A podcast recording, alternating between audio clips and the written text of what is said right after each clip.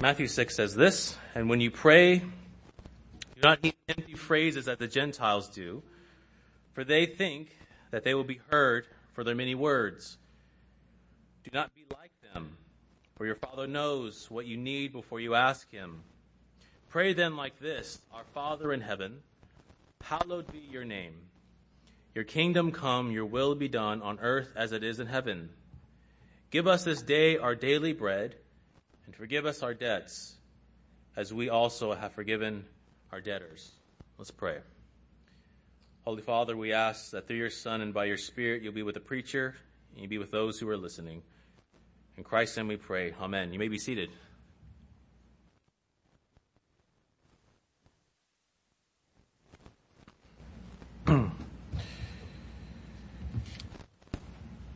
Well, last time we considered the Lord's Prayer, we are at verse 11, which is the fourth petition that says, Give us this day our daily bread. And it's interesting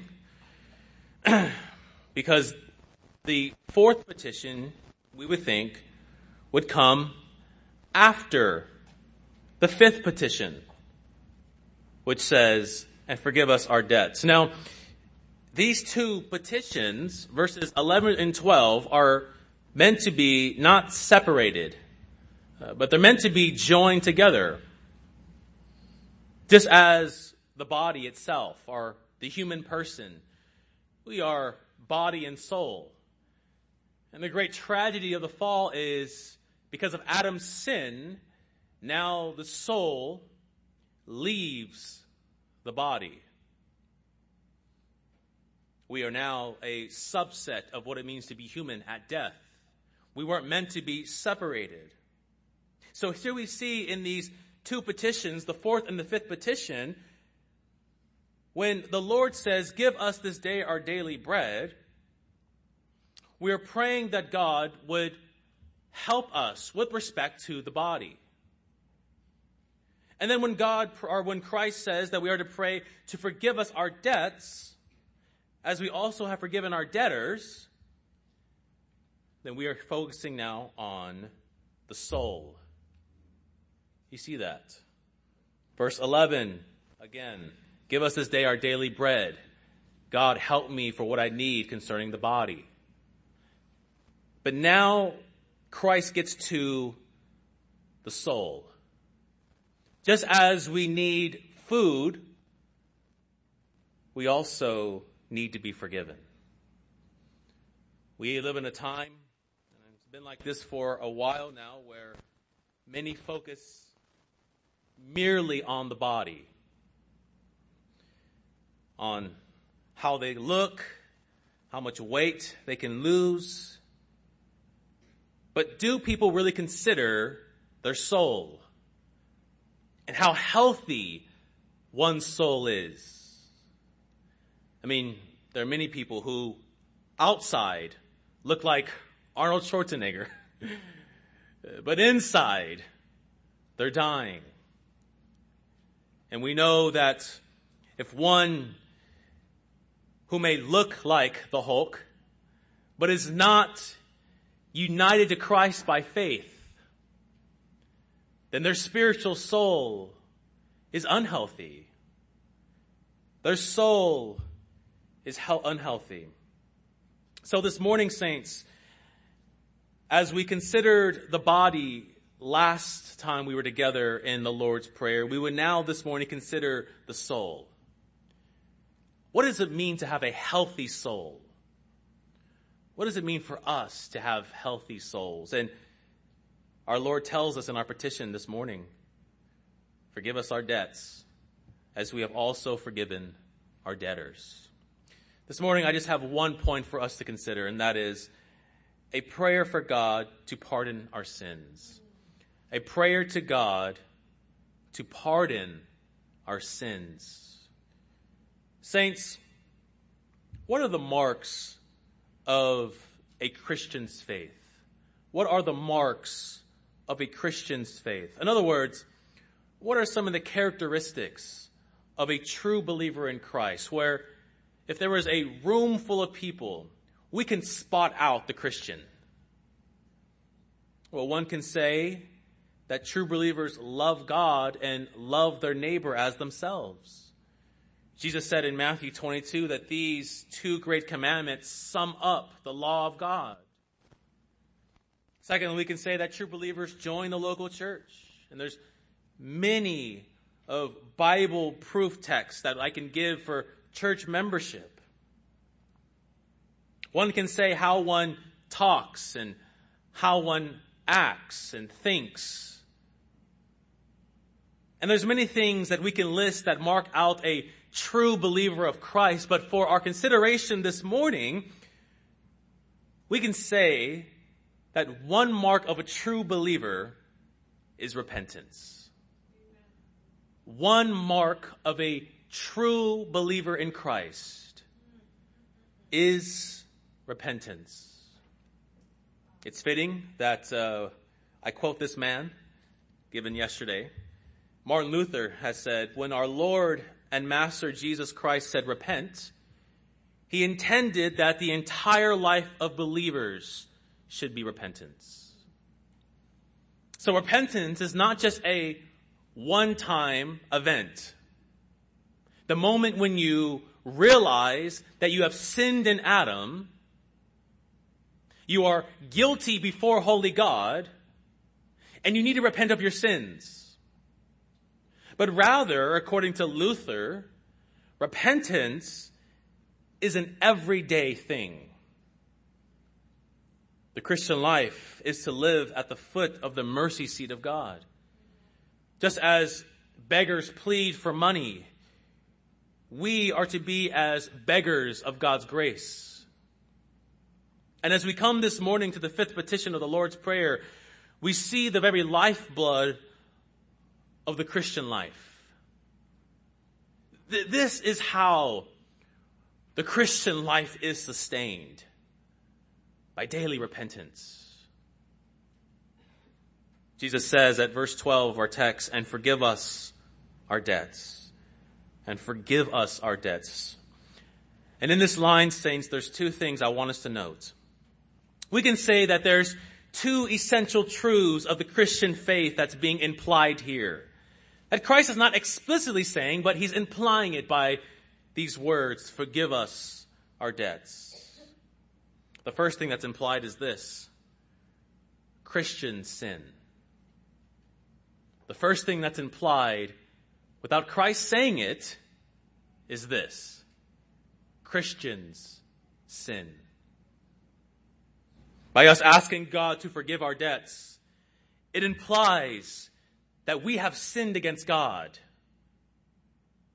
And friends, this is the reality that was brought about by Adam's sin in the garden. This is the dark truth of humanity, is it not? Each and every one of us are sinners. And friends, it's important to note that we aren't sinners first and foremost because of our actual sins. But rather, we are sinners because of Adam's sin imputed to us. That is why you are a sinner. That is why, that is how actually you get away with a baby being born and someone saying they're innocent. For no one is innocent. And friends, you might say, well, I'm saved now. Adam's sin is no longer a credit to my account. I'm not imputed with Adam's sin.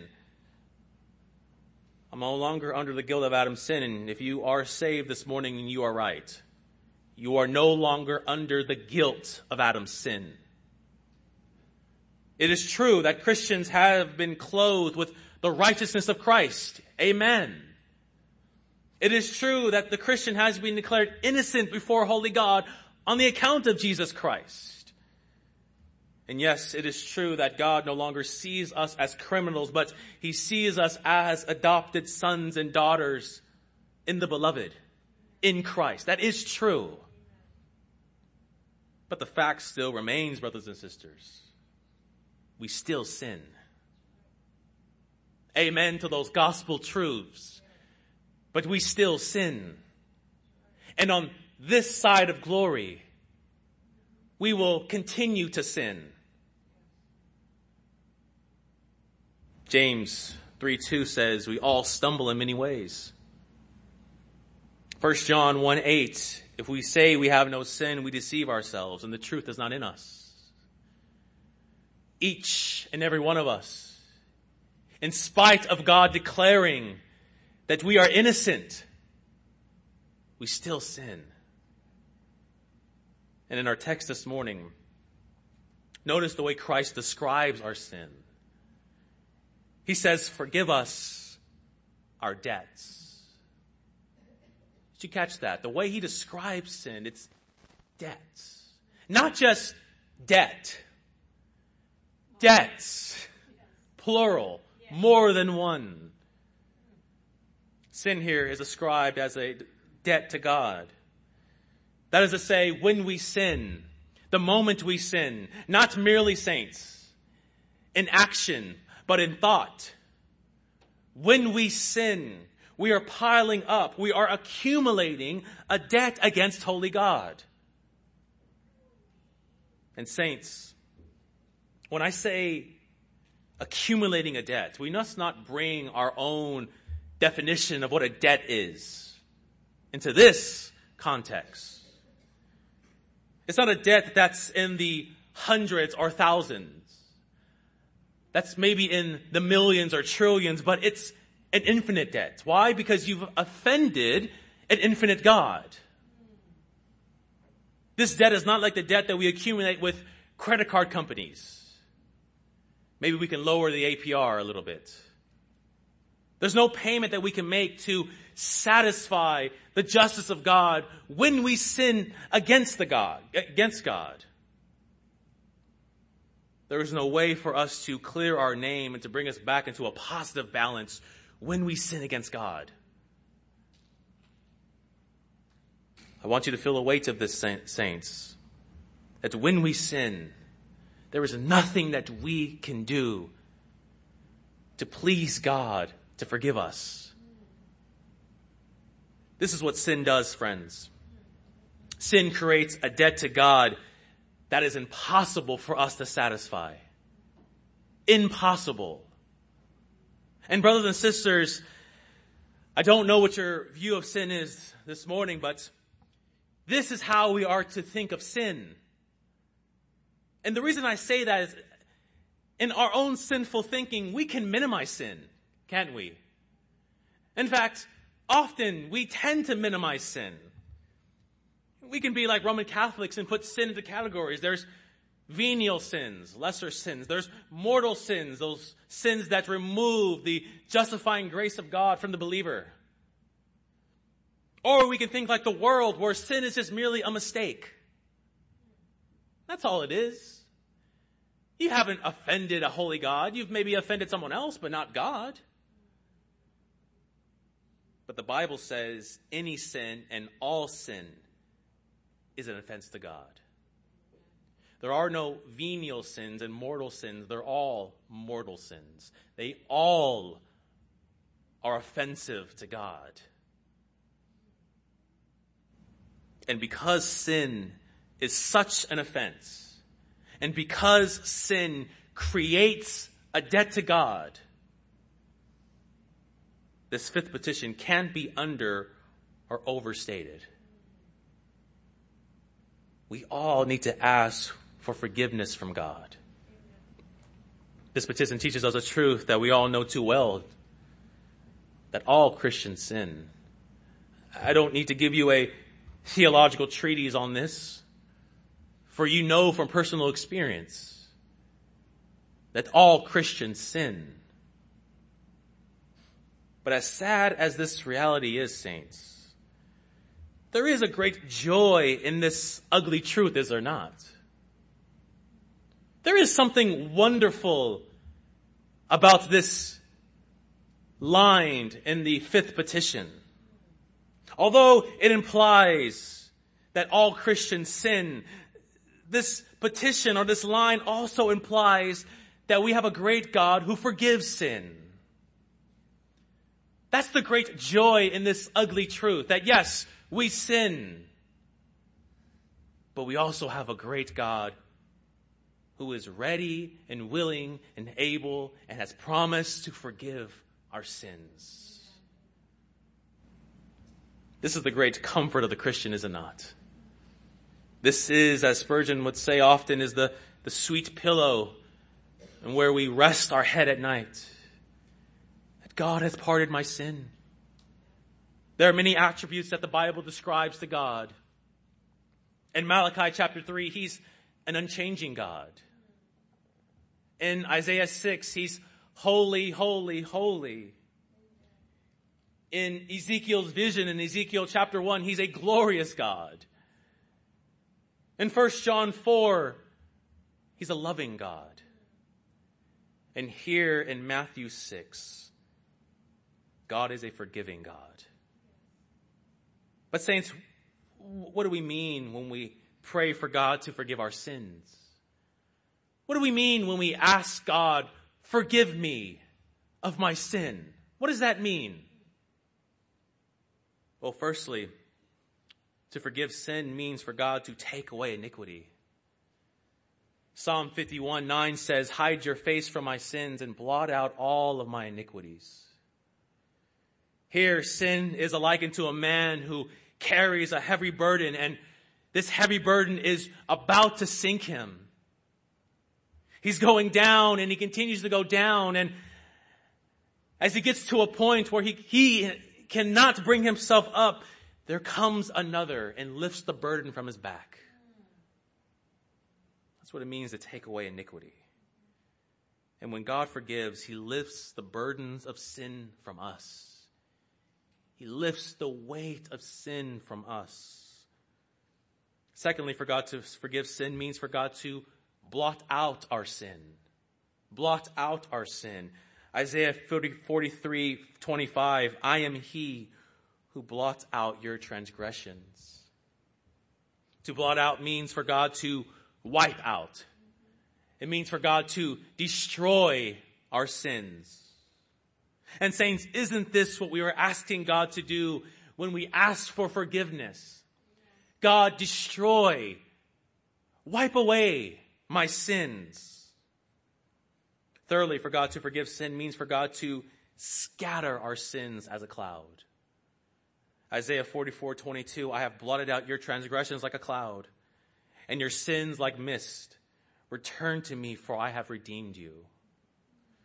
Here, sin is likened to a cloud. If you've lived here for long enough, you know what it means to be in a thick, dense fog or cloud. And this cloud of sin that's so dense and so thick that you, you can't even see beyond can only be separated by the light of God's grace. And saints, when we ask for forgiveness, we are asking God to break through and remove the dark clouds of sin, to remove the barrier between us and holy God so that we can see God more clearly. Isn't that true when you sin? You feel like you're so distant from God that you can't see Him. When God forgives, He breaks those clouds and restores our communion with Him. And lastly, to forgive sin is for God to cast our sins into the depths of the sea. Micah 7:19 and he will again have compassion on us. He will tread our iniquities underfoot. You will cast all of our sins into the depths of the sea. In forgiveness, saints, we are asking God simply to bury our sin out of plain sight. Bury it. We are praying that God will be true to one of the great promises that He made to those who have faith in Jesus Christ in the new covenant, which He says in Hebrews 8:12, "For I will be merciful toward their iniquities." And what's the great promise? And I will remember their sins no more. Isn't that the great promise of the new covenant, saints? Isn't that what union with Christ means? That I will be merciful to my people and I will remember their sins no more. Saints, what this truth tells us is that God is so unlike us. Haven't you discovered that already in your Christian walk? That God is so beyond who we are. And that's why when we say that God forgives us, we aren't to think that He forgives us in the same way that we forgive others, but just a little bit better. You see, because we live by a motto that I forgive you, but I'll never forget. A lot of times we don't forgive with the whole heart. There's, there's still something there that will ignite, that will turn on our hatred toward you, and then our forgiveness toward you would be no more. But saints, God doesn't forgive, but never forget. But when God forgives, He forgets. God forgives with the whole heart. He doesn't forgive, but never forget, but He forgives and always forgets. In light of such forgiveness as offered, saints, the great question that we must ask is this. Why should God forgive us? Why should God forgive us? In other words, what is the basis? What is the grounds of God's forgiveness toward us? What's the reason why God should forgive me? Now, there are many of us that might think, in order for God to forgive me, then I must be really sorrowful over my sin. That I must be truly, truly sorrowful and cut to the heart over my sin. And God will see how sorrowful I am and He will forgive me based off of that. There are many of us that think, well, I need to shed tears. Am I asking forgiveness? I need to turn off the lights. I need to maybe candleize the room. Some music, Kirk Franklin, whatever needs to be playing in the background. And I need to shed tears. I need to be on my knees. My face needs to be on the ground. And when God sees that, He will see my tears. He will see my, my hurting. And, and based off of that, He'll forgive me. There's some that think that I first must prove to God and also prove to myself that I can do better. I committed the sin. Now let me go two weeks of not committing that sin. And then after going two weeks of not committing that sin, then I'll go to God and ask for forgiveness. And he'll, he'll see my track record. I got two weeks of getting straight A's. I've proved to myself that I can really do it. And I'll go to God and He will forgive me. There are many Christians who think these things, saints. I used to think many of these things. That God would truly know that I'm repentant based off of something that I did.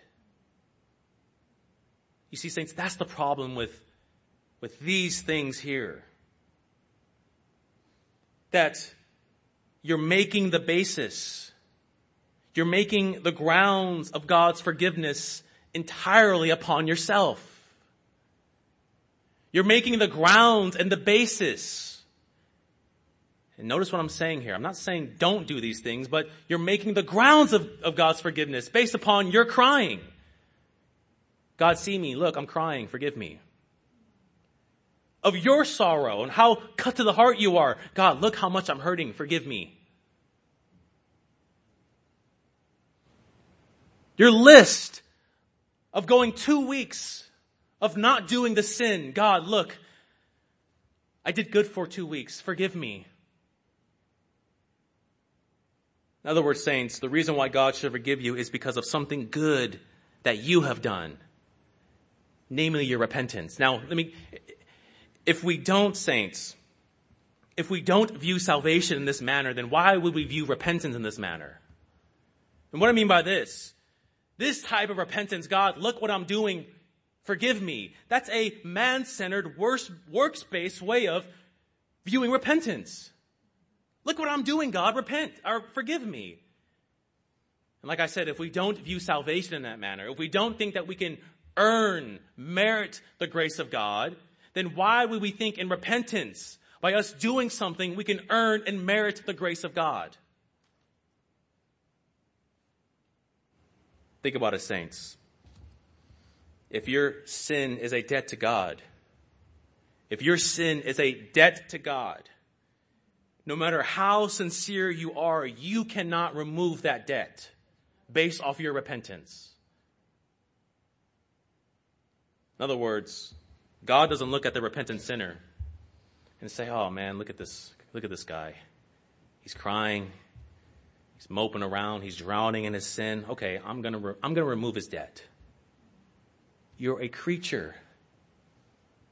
What can you offer to God in your repentance as a creature? You can't offer enough tears. Your heart can't be separated into a thousand pieces enough. You can't do enough to earn God's forgiveness and repentance. So back to the question. Why should God forgive us? If it's not based on our repentance, if it's not based on our tears, our sorrow, or any of these things, then what's the basis of our repentance? The answer, saints, is Jesus Christ. You want to know why God should forgive you? Because of Jesus Christ. That is the only way you have your infinite debt removed. By Jesus Christ. The reason why God ought to forgive us of our sins is solely based off the life, death, and resurrection of Jesus Christ. So in repentant saints, when we ask God to forgive us, we are not asking God to forgive us because of our repentance. Look at me, God, I'm repenting. But we're asking God to forgive us on the account of Jesus Christ. Forgive me for the sake of Christ, not for the sake of my tears and my sorrow. It is Jesus Christ, saints, who lived a life of perfect obedience to God for us. It was Jesus Christ, saints, who offered himself as a sacrifice before God for us. In his resurrection, he was raised to new life and for our justification. Christ in his work of salvation removed the debt of sin that we owe to God. He did that in his once for all sacrifice. He removed the debt of sin, not our repentance. So what we do in repentance is we turn to Christ. Is only on the account of Jesus Christ, saints. Not our tears, not our sorrow, where forgiveness is found. That is where forgiveness lies, saints, in Jesus Christ.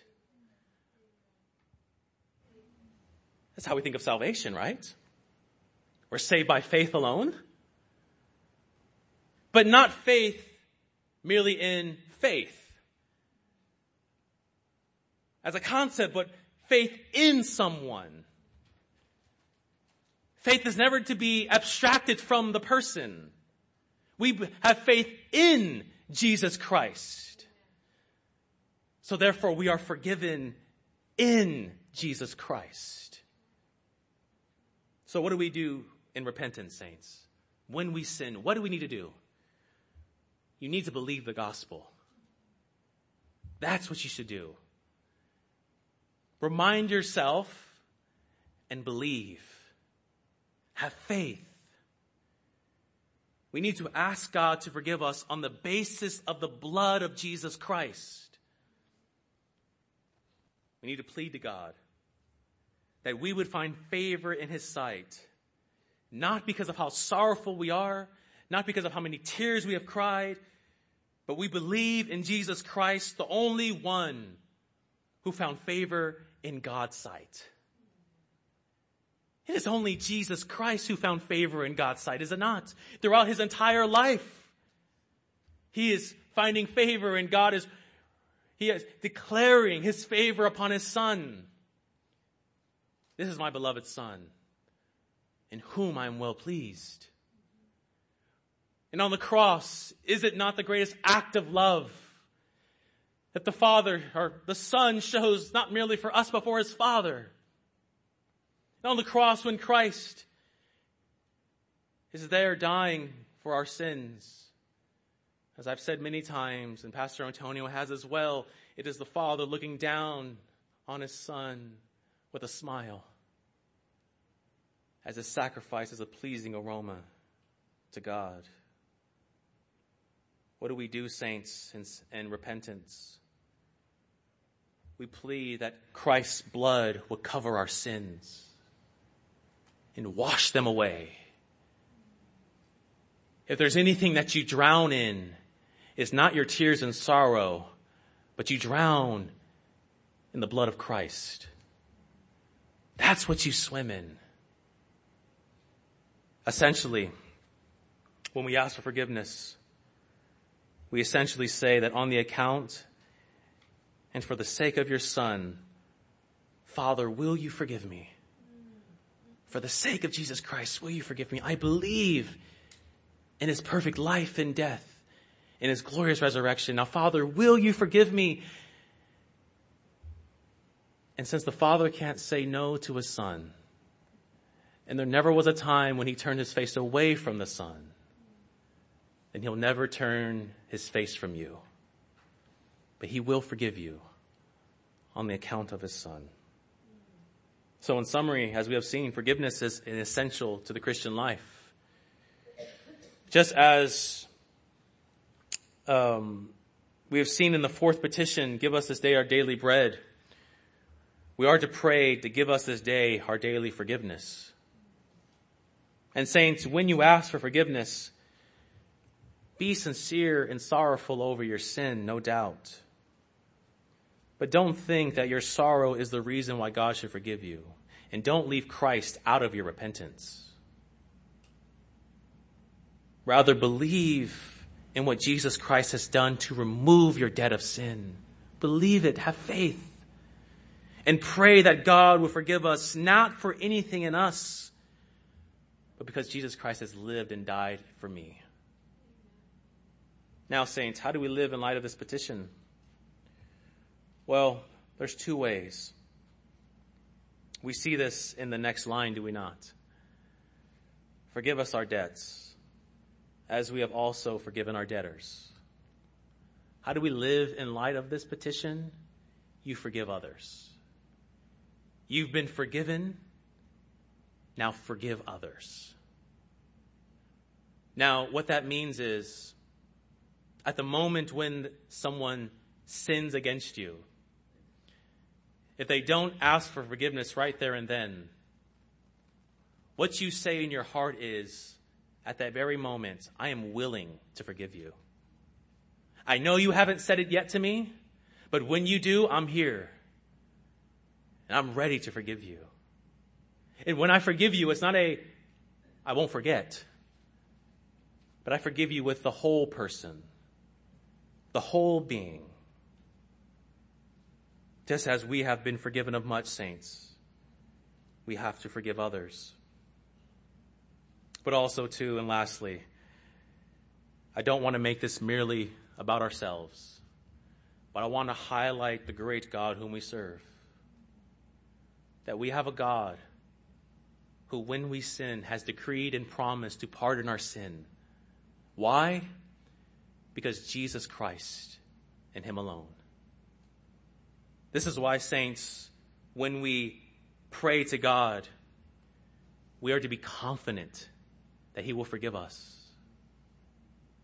As we close, let's consider the words of the writer of the Hebrews in Hebrews chapter 4, verse 14 through 16. Why should we come bold? Why should we, saints, have confidence that God will forgive us? Since then we have a great high priest who has passed through the heavens, Jesus the Son of God. Let us hold fast to our confession. For we do not have a high priest who is not able to sympathize with our weakness, but one in every respect has been tempted as we are, yet without sin. Let us then with confidence draw near to the throne of grace so that we may receive mercy and find grace to help in time of need.